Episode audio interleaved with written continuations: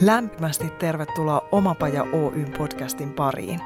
Minä olen Pia Koponen, yksi Omapajan valmentajista ja tämän podcastin emäntä. Mottonamme voisi olla tämä. Jos se on ylipäätään mahdollista, se on mahdollista myös sinulle. Oletpa hakemassa tai tekemässä töitä, oletpa missä kohdassa omaa polkuasi tahansa, tämä on sinulle. Tervetuloa mukaan!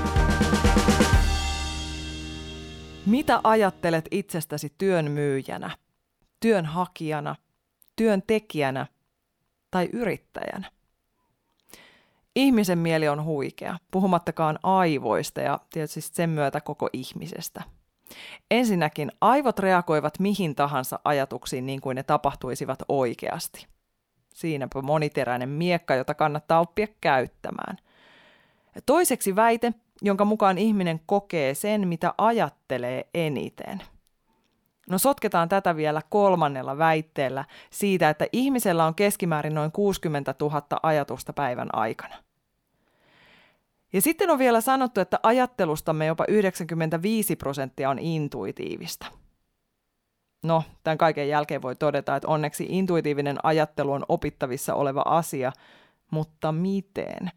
Eli tänään ihmetellään intuitiota, taitoa ja lihasta, joka on nimetty yhdeksi tulevaisuuden työelämätaidoista ja joka ravistelee koko ajan voimakkaammin päältään sille laskettua hörhö ja huuhaa viittaa. Sitä on tutkittu, siitä on puhuttu ja sitä opetetaan aktiivisesti koko ajan eteenpäin. Yksi sanan saattajista on tänään vieraanani.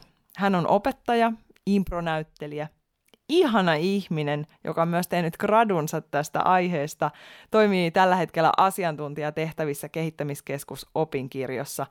Tervetuloa Julia Petäjä. Kiitos paljon Pia. Olipa ihana aloitus ja kiitos kauniista sanoista monellakin tapaa. Ihanaa, että tulit mun vieraaksi jo just tähän aiheeseen. Aihe on minusta yksi tärkeimmistä tässä ajassa – liittyy tosi paljon meidän kulttuuriin ja arvoihin. Ja me ollaan tällä hetkellä vähän niin kuin esimerkiksi koronankin takia, niin meidät on puskettu miettimään, että mitä se ihmisyys on, mikä on todella merkityksellistä ja mikä on pysyvää ja mihin me halutaan panostaa. Ja intuitio liittyy vahvasti, tietysti kun sä puhuitkin tuosta tietoisesta ajattelusta ja tiedostamattomasta, ja intuitio toimii siellä alitajuisessa mielessä siellä tiedostamattoman puolella. Toki ilmenee oivalluksena meidän tietoisuudessa, mutta me puhutaan siitä, että vaan se semmoinen rationaalinen ajattelu, minkä mä tiedän olevani olemassa, tiedän nämä, että nyt tällä hetkellä ajattelen näitä ajatuksia, niin se on hyvin, hyvin pieni osa meidän ihmisyyttä, ja siksipä, ja se on, se on nimenomaan tälle länsimaiselle kulttuurille tyypillistä, että se on lähtenyt sieltä valistuksen ajasta ja rationaalisuuden ylistämisestä.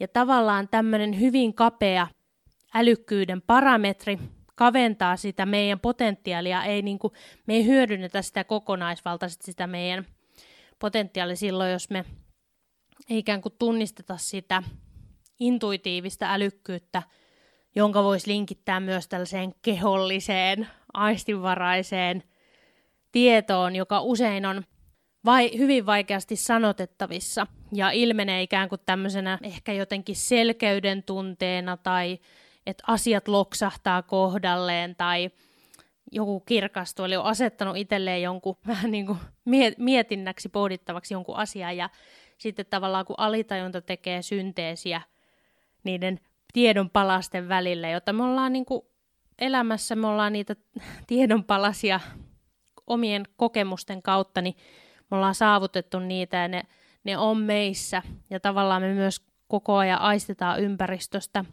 saadaan tietoa, jota me ei välttämättä tiede, tiedetä tietävämme. Niin sitten tavallaan intuitio on, on täv- tavallaan tämmöinen niin sisäisen tietämisen väline, eikä sitä pidä sekoittaa mihinkään – mystiseen tai jumalalliseen, että mä itse ainakin määrittelen sen niin, että se on ihan meissä olemassa olevaa tietoa, joka ja se on semmoinen potentiaali, joka me vaan voidaan paremmin ottaa käyttöön. Se on juuri näin. Miten sä lähdit tutkimaan intuitiota? Sä lähdit tekemään siitä gradua. Mistä se, oliko se intuitio, joka sanoi, että tutki minua vai mistä se lähti? No mulla ihan alun perin lähti tämä siitä, että opiskelin musiikkikasvatusta ja olen ta- taidekoulutuksen saanut ja monissa opiahjoissa opiskellut ja mietin usein sitä, että op- opetettiin tekniikkaa, mutta, mutta luovuuteen ja luomiseen ei jotenkin ollut opintojaksoja tai semmoiseen, semmoiseen, että miten voisi paremmin virittäytyä luovaan työhön.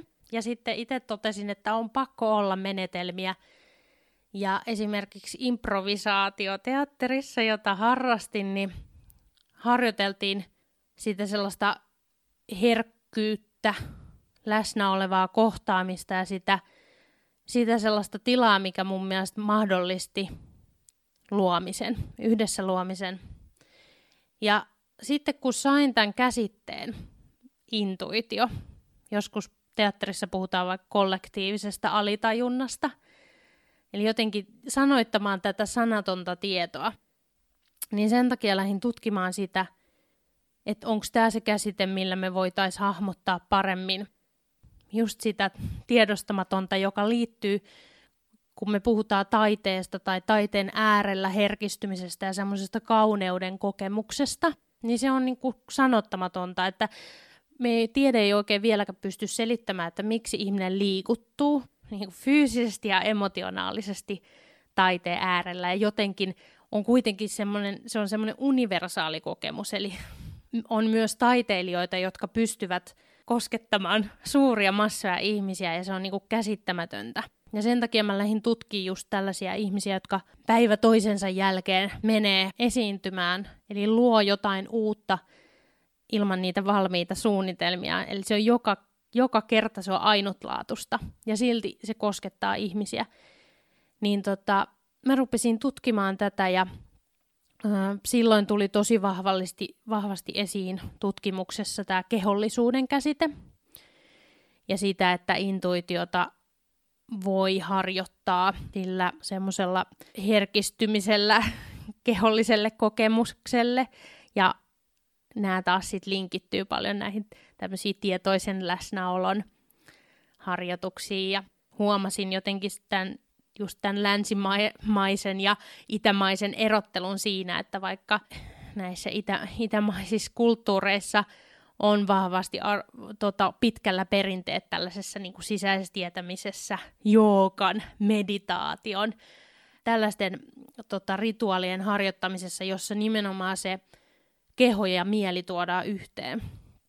Ja sitten totesi, että okei, näillähän täytyy, täytyy olla yhteys. Ja tietysti minä en sitä niin kuin todistanut, vaan useat tutkimukset ja keräsin vaan kokoon sen, sen tiedon sitten. Mitä sen tutkimuksen tekeminen opetti sulle? Minkälaisia löytöjä se toi mukanaan? No yksi tärkein, minkä voi niin kuin lyhyesti yhteen lauseeseen kiteyttää, on pyrkimys luopua egosta. Eli nyt kun me puhutaan siitä, että me saataisiin niin vapaampi yhteys siihen omaan intuitiiviseen luovaan mieleen, niin usein ehkä blokataan sitä tietoa, tietoa, mikä voisi tulla meistä, niin sillä, että me pelätään, että jotenkin ihmiset ympärillä, että se ympäristö tuomitsee. Koska haasteellisuus juuri tässä tiedostamattoman mielen sanastossa on, että se meidän, tai se sanasto juurikin ei riitä kuvaamaan sitä kirjoa. Ja sitten meillä on myös tarve olla loog- loogisia ja usein myös sellaiset asiat, jotka on niin kuin saavutettu tällaisen intuitiivisen tiedon kautta, niin jälkikäteen pyritään luomaan ihan jopa niin kuin sepittämällä loogisia, että miten tämä on syntynyt. Vaikka että me luodaan joku taideteos, niin sitten me jälkikäteen voidaan luoda sille sellainen looginen ketju, joka niin kuin näyttäisi, että se, se nyt kävisi niin sanotusti järkeen. Mutta sitten, että se, että me päästäisiin siihen tilaa, että me edes tunnistettaisiin, että me sisäisesti, vaikka meillä on semmoinen kriittinen ääni, joka tota, ei päästä meitä avautumaan sellaiseen, sellaiseen luovaan tilaan, vaan niin kuin toteaa jotenkin, että ei ole tarpeeksi hyvä ja tai tämä ei ole tarpeeksi originellia. Et jos, jos se idea tulee sinusta, niin se on originellia jo siitä syystä, että me kaikki ihmiset ollaan erilaisia. Ja se ekosta luopuminen juuri tarkoittaa sitä, että vähän pyrkisi niinku vähentämään sitä kriittistä ääntä, joka tu- yrittää tukahduttaa ne ideat, mitä, mitä sisäisesti syntyy, koska ehkä pelkää sosiaalisten kasvojen menetystä. Enemmän vaan tutkia, suhtautuu neutraalisti myös, että alitajunnussahan meillä on kaikenlaista, että intuitiota ei pidä myöskään sekoittaa pelkoihin, haluihin, toiveisiin, että me saatetaan ikään kuin usein perustella joku asia, joka, jossa vaikuttamana saattaisikin olla pelko, niin että no tämä on mun intuitio. Että mä en uskalla mennä tuonne pimeälle kujalle, koska, koska mulla on semmoinen intuitio. Mutta se voi olla se voi olla pelko, ikään kuin se tilanne assosioi jonkun, ehkä voi olla jopa trauma tai jonkun, jonkun niin kuin sisäisen kokemuksen.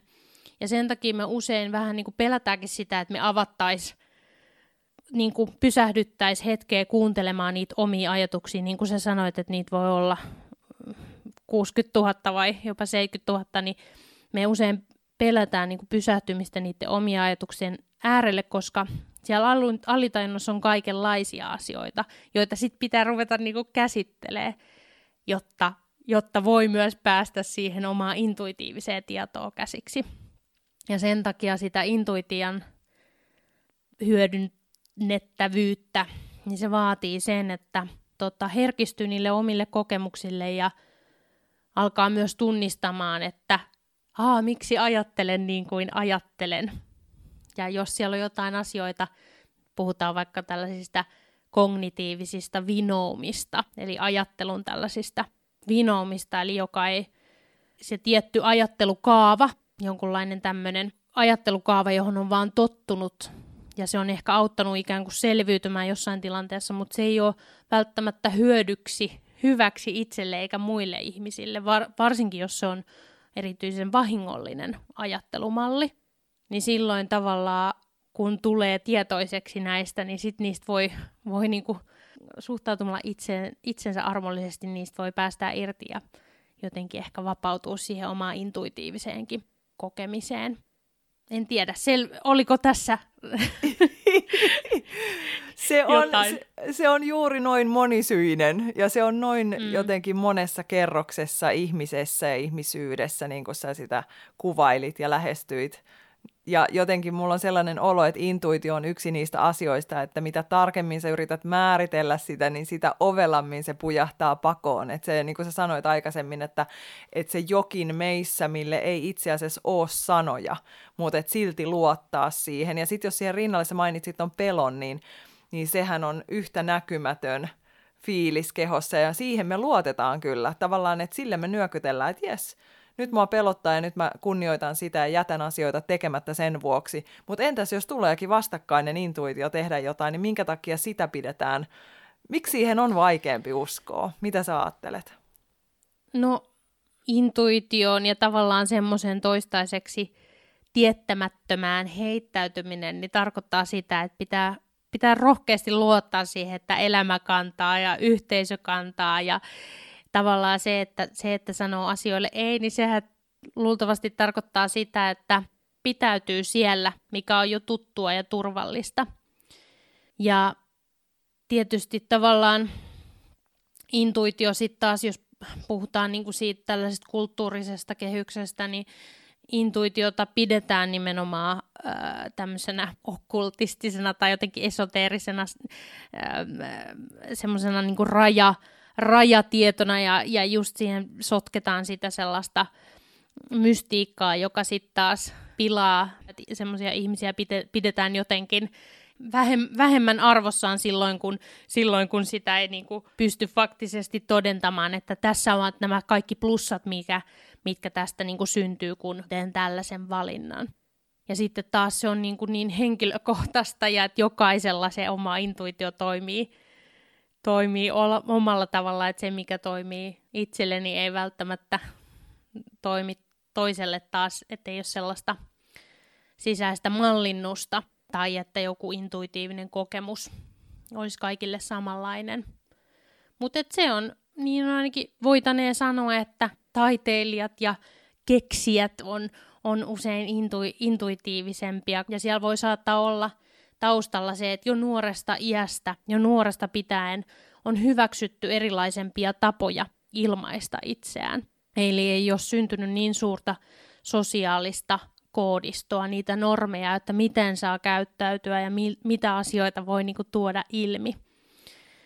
Et sit vasta kun tuo tiettäväksi niitä ajatuksia, mitä niinku siellä a- alitajuisessa mielessä, mielessä on syntynyt, niin sen jälkeen niitä voi tavallaan tarkastella myös. Et kyllähän intuitiotakin voi, voi niinku analyyttisesti tarkastella, mutta sitten täytyy muistaa, että sitten se mielikuvitus voi niinku sotkeutua myös siihen, että et haluaa loogisesti selittää ja löytää niitä syitä ja seurauksia. Mutta sen halusin vielä sanoa tuohon niinku näihin, jos nyt puhutaan niinku tavallaan kahdesta eri tiedonkäsittelyprosessista, eli on tämä tietoinen, rationaalinen, hyvin hidas ajattelu, jota sanoinkin, että meidän tavallaan tässä kulttuuri koulutusjärjestelmässä pidetään hyvin arvossaan, arvossaan se, että me laitetaan nämä parametrit tähän peräkkäin ja mietitään, että mikä niiden kaikkien plussat ja miinukset ja arvotetaan niitä, mitataan näitä asioita ja niin edelleen. Eli se on tosi, tosi hidasta, säännönmukaista ja me pystytään niin suuntaan ne ajatukset tulevaisuuteen, voidaan miettiä menneet, mennyttä, se on kontrolloitua. Ja sitten on tämä tiedostomaton ajattelu, joka on niin assosioivaa, se saattaa niin tilan, se on tilannesidonnaista, ää, automaattista ja tämä on niin yhteistä eläinkunnan kanssa, että me tiedetään, että eläimet on intuitiivisia, eli se on evolu- evolutiivisesti vanha, vanha tiedonkäsittelyprosessi. Ja sitten kun näitä verrataan niin kuin, ikään kuin kapasiteettia keskenään, niin tämmöinen tutkijaryhmä Dixter, Huis, Art, Smith on todennut, että tietoinen mieli kykenee käsittelemään 40-50 pittiä sekunnissa, kun ihmisaistit kykenee käsittelemään pelkästään 11 miljoonaa pittiä sekunnissa. Niin se kuvaa sitä, että jos me vaikka tehtäisiin talon ostopäätös pelkästään tällä tietoisella mielellä, niin se tarkoittaisi, että menisi kuusi vuotta, kun kävisi kaikki, kaikki parametrit läpi. Ja sitten me tehdään hyvin isoja päätöksiä nimenomaan intuitiolla.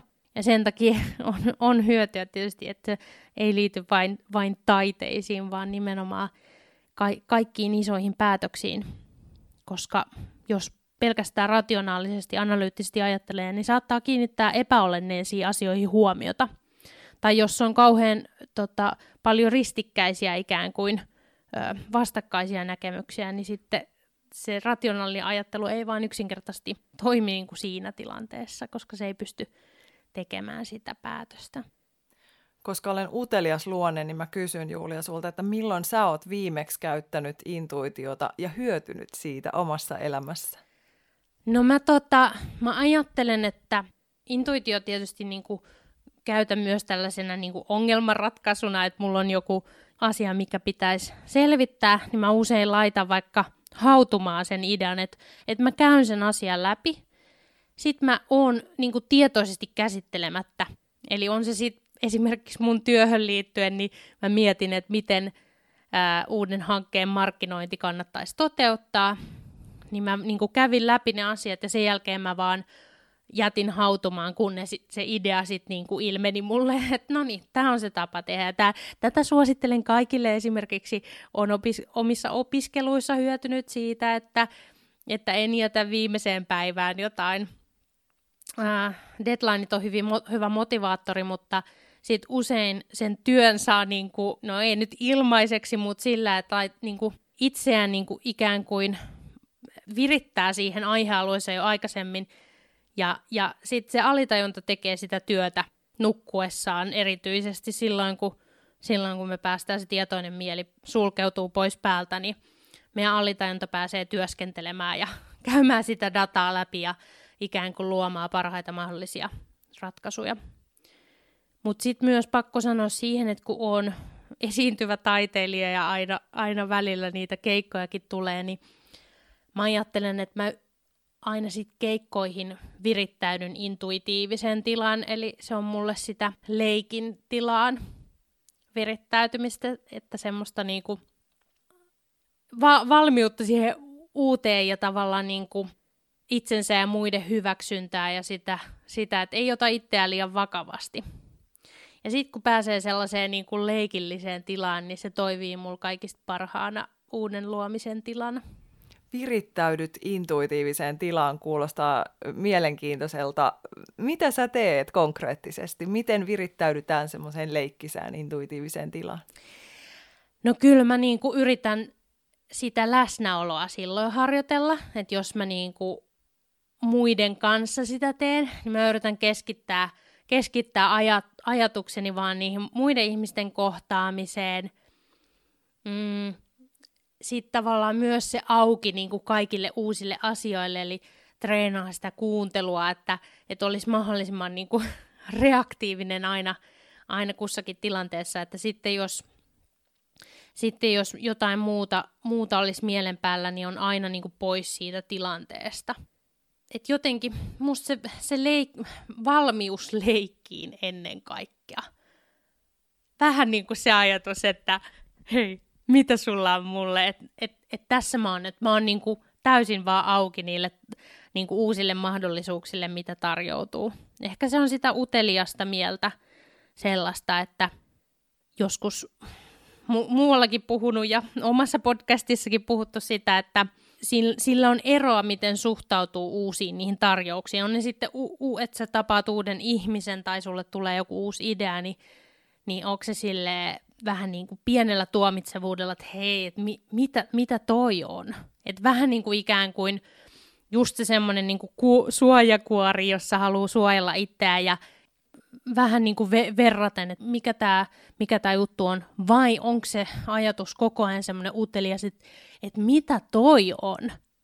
Että et mä en ole niin kuin tavannutkaan tällaista, ja niin kuin mä haluan oppia ymmärtämään tästä asiasta lisää. Tämä kuulostaa ehkä tällaiselta niin kuin yleismaalliselta, mutta sitten mä luulen, että se, että kun ihminen löytää sen oman tavan virittäytyä siihen leikkiin ja siihen uteliaisuuteen – niin sitten sen huomaa ehkä, että se on niinku sitä, että yhtäkkiä näkeekin niinku värit kirkkaammin ympäristössä, kävelee kadulla ja äh, huomaakin, tota, minkälaisia kaikkia erilaisia värejä on ja minkälaisia ääniä ympäristöstä löytyy, mitä se tuulenvire tuntuu iholla, minkälaisia hajuja siellä, siellä tota ilmassa leijuu. Et se on tavallaan sitä, että pois siitä minäkeskeisyydestä sit tavallaan niin kuin kääntääkin sen itsensä ja, ja jotenkin tulevaisuuden tai, tai menneisyyden murehtimisen siihen, että jonkin onkin auki siinä läsnä olevassa hetkessä. Niin sitten tavallaan tuleekin huomaa, että tuleekin niin paljon virikettä koko ajan siitä ympäristöstä, jota voi hyödyntää siinä inspiraationa ja uuden luomisessa ja toisaalta niin kuin toisiin ihmisiin tutustumisessa ja yhdessä luomisessa. Hirmu tärkeitä asiat kaikki, mitä sä nostat, juuri se niin kuin kohtaamisen taito ja kuuntelun taito ja että me suostutaan elämään ja kokemaan. Et ei kai meillä muuten näitä aisteja olisi näin hirveän montaa päällekkäin, ellei niitä olisi tarkoitus käyttää. Ja jotenkin elää kaikilla tunteilla myös läsnä niissä, mitä, mitä eteen tulee. Et mä ajattelen, mulla on monta juttua risteille nyt päässä. Mä koitan tässä arpoa, että mihin suuntaan mä vien meitä seuraavaksi. Mutta mä haluan nostaa tässä kohtaa eh- ehdottomasti esille myös tota noin niin, intuitiotutkija, taiteen tohtori ja kirjailija Asta Raamin, joka on tehnyt huikean tärkeää työtä sen eteen, että mekin voidaan tässä avoimesti puhua tästä pelkäämättä mitään tämmöisiä niin kuin höpö-höpö-leimoja otsassa, ja tota noin, niin saatetaan me semmoiset Julia silti saada, mutta tota noin, niin polleina mennään rintakaarella. niin Asta on tota noin, niin todennut näin, että intuitio on tietämisen tapa, joka oikein käytettynä voi tuottaa luotettavampaa ja tarkempaa tietoa kuin päättely. Tämä on musta tosi tärkeä ja se on se on mielenkiintoista, että miten paljon me tarvitaan todisteita sen toimivuudesta ennen kuin se saadaan kouluihin oppiaineeksi.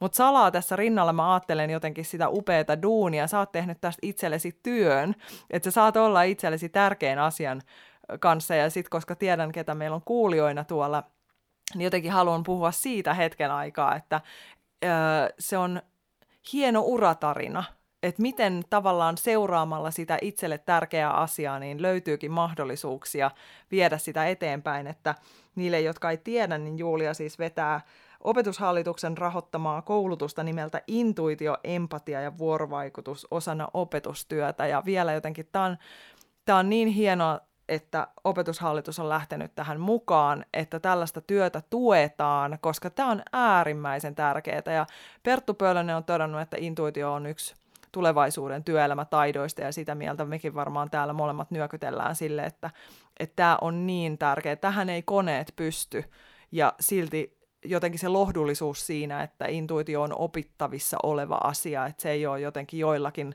just niin kuin sä sanoit, että poistetaan siitä se mystiikka ja magia ympäriltä, että ei ole kyse mistään sellaisesta, vaan on kyse ihmisen yhdestä ominaisuudesta, joka, niin kuin sä ihanasti sanoit, että potentiaali, joka on jätetty käyttämättä. Mutta hieman tuosta, miten sä sait, miten sä teit tästä itsellesi työn? Mitä se vaati? No, mä oon ollut aiheesta niin aivan pökerryksissä tai jotenkin niin kietoutunut tähän, että mulla on tullut semmoinen tarve, että mä, mun täytyy niinku luoda väyliä mahdollisuuksia puhua ja kouluttaa näistä asioista. Ja eihän se aina helppoa ole löytää vaikka, vaikka rahoittajia ja tietysti auttaa, kun on, on verkostot ja löytää ne tahot, jotka allekirjoittaa ne arvot ja sen, sen ikään kuin strategisen suunnan, että minkälaista maailmaa me halutaan yhdessä luoda. Ja mä sanoisin myös, että nämä on ihan sellaisia asioita, jotka varmasti tulee yhä vahvemmin olemaan keskusteluissa, nämä on tulevaisuustaitoja. Mulla tuli tavallaan semmoinen olo, että tämä on se, mitä meidän ajassa pitäisi yhä vahvemmin olla esillä. Niin sitten kun löytyi opetushallitus rahoittajaksi näille koulutuksille, niin on ollut kyllä todella kiitollinen ja onnellinen, että saa tehdä tällaista työtä. Että tietysti niin kuin, tämä on niin kuin tämmöinen räätälöity ratkaisu, eikä ole, eikä ole niin kuin mallinnettavissa varmaan nyt niin kuin laajalle skaalalle, mutta se mitä tästä ehkä voi ottaa, niin se mikä, minkä kokee merkitykselliseksi, niin ehkä sitä niin kuin kannattaa seurata. Ja tavallaan pitää ne omat aistit auki siinä, että, että tota, mitä, mitä haluaa tehdä ja mikä tuntuisi, tuntuisi lisäävän jos voi sanoa näin provosoivasti, niin paitsi omaa hyvinvointia, niin muiden hyvinvointia myös. Että tavallaan se, ehkä tämä työkin alkaa olla murroksessa siinä, että me ruvetaan miettimään, että miten me tämän yhden maapallon rajoissa pystytään toimimaan, ja sitten täytyy miettiä sellaisia, sellaisia ratkaisuja, jotka on kestäviä ekologisesti ja sosiaalisesti, niin tavallaan kyllä se sitten, sitten tavallaan elä, elämä kantaa, haluaisin sanoa ja ajatella ainakin niin, että yhtään väheksymättä sitä, että kai ihmisillä on vaikeita tilanteita ja tietysti silloin, silloin pitää olla tukijoukkoja ja muita, jotka on kanssa elämässä. Mutta siihen mä sanoisin kanssa, että intuitio niin linkittyy ihan olennaisesti empatiaan ja itse asiassa yksi tutkija puhuukin intuitiosta empaattisena projektiona.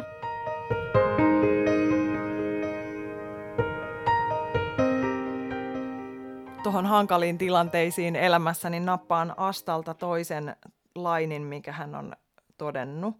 Että ongelmien keskellä voi olla lohdullista tiedostaa, että intuition näkökulmasta mahdottomia ongelmia ei ole, on vain kyvyttömyyttä nähdä ratkaisuja. Mm. Se on jotenkin ihana tuolla NLPn, joo, NLPn neurolingvistisen prosessoinnin puolella.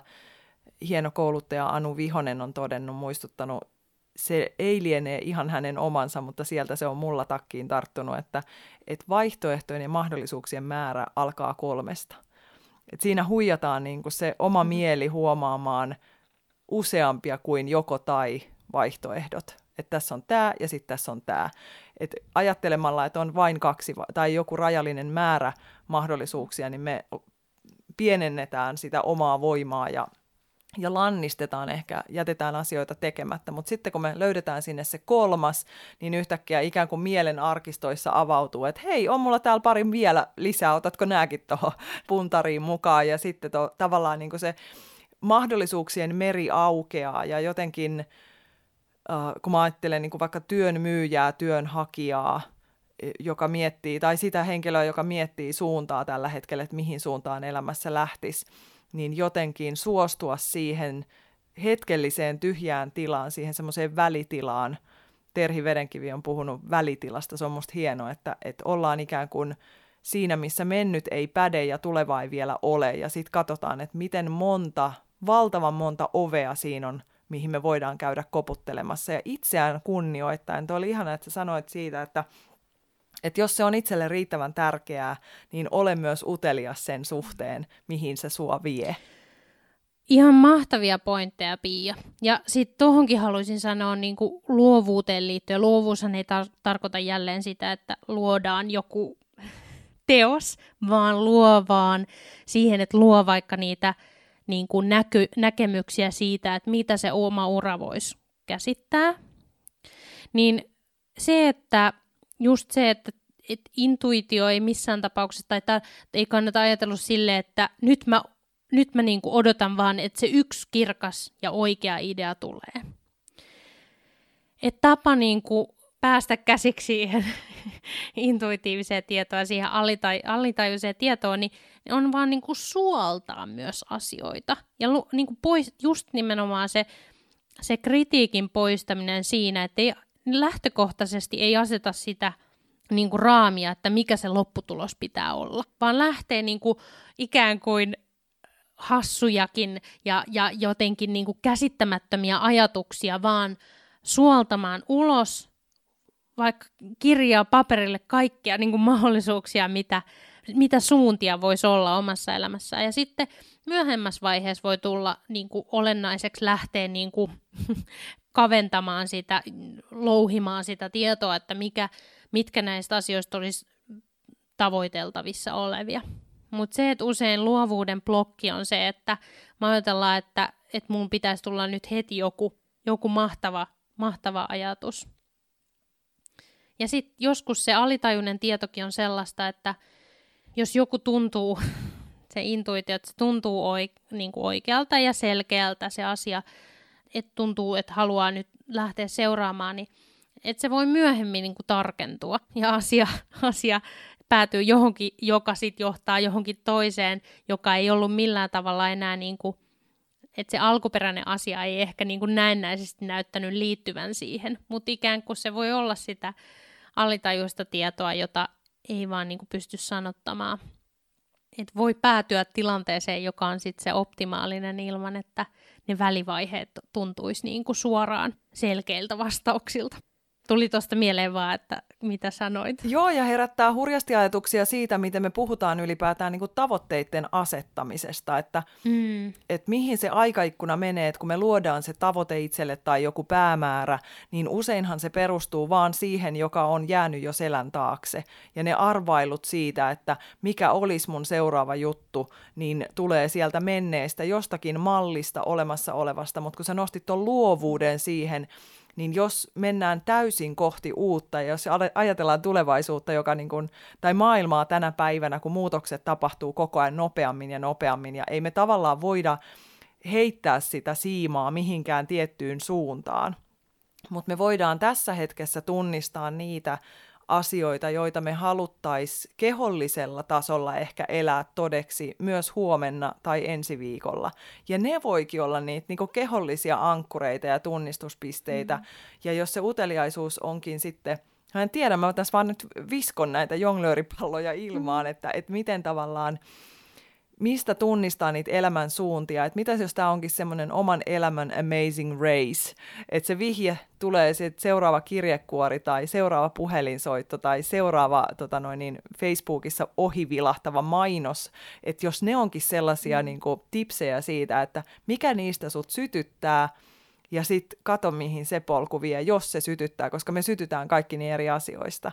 Mutta on vitsi, että lähtee paljon, paljon ajatuksia liikkeelle, ja tämä on jotenkin menee kivaan kerrokseen itsessä, koko tämä intuitiokeskustelu, mm. että suostumista siihen tilaan. Ja toi oli ihana harjoitus, jonka annoit, jonka jokainen voi tehdä vaikka saman tien nyt, kun me tässä maltetaan kohta lopetella, niin ottaa se paperi ja kynä ja katsoa, että mitä se mieli tarjoaa tässä hetkessä ja, ja käydä vaikka jälkeenpäin sitten se teksti läpi ja ympyröidä sieltä sellaiset mm. sanat, jotka itselle eniten nousee ja katsoa, että mitä, mihin kohtaan itsessä osuu ja millä mielellä, että tuottaako ne sitä pelkoa vai ruokkiiko ne rakkautta. Tämä on myös ihana, että mm. puhutaan tänä päivänä myös paljon rakkaudesta, kun se on kauhean siinä ytimessä. Sä puhuit myös siitä, miten sen intuition äärelle löytää, niin se on se herkkyys. Ja jotta me uskalletaan olla herkkiä, niin meidän täytyy rakastaa puhki. Ihanasti sanottu. Lopetellaanko me en tähän? Pu- Joo, en voisi olla kanssasi enempää samaa mieltä. Ihanasti sanottu ja kiitos kun sain tulla vieraaksi. Jos nyt vielä joskus, että tätä, tätä juttua riittää, niin otetaan jatkoosa. Me otetaan jatkoosa ja kuulijat voi lähettää meille myöskin niin kuin toiveita ja, ja tota noin niin, tällaisia tsemppauksia. Mulla ainakin jäi nälkä tämän keskustelun jälkeen. Ehkä Intuitio 2.0 mm. tulee jossain vaiheessa. Kiitos Julia Petäjä tästä hetkestä ja rakastetaan itsemme, mutta ehkä myös toiset puhki.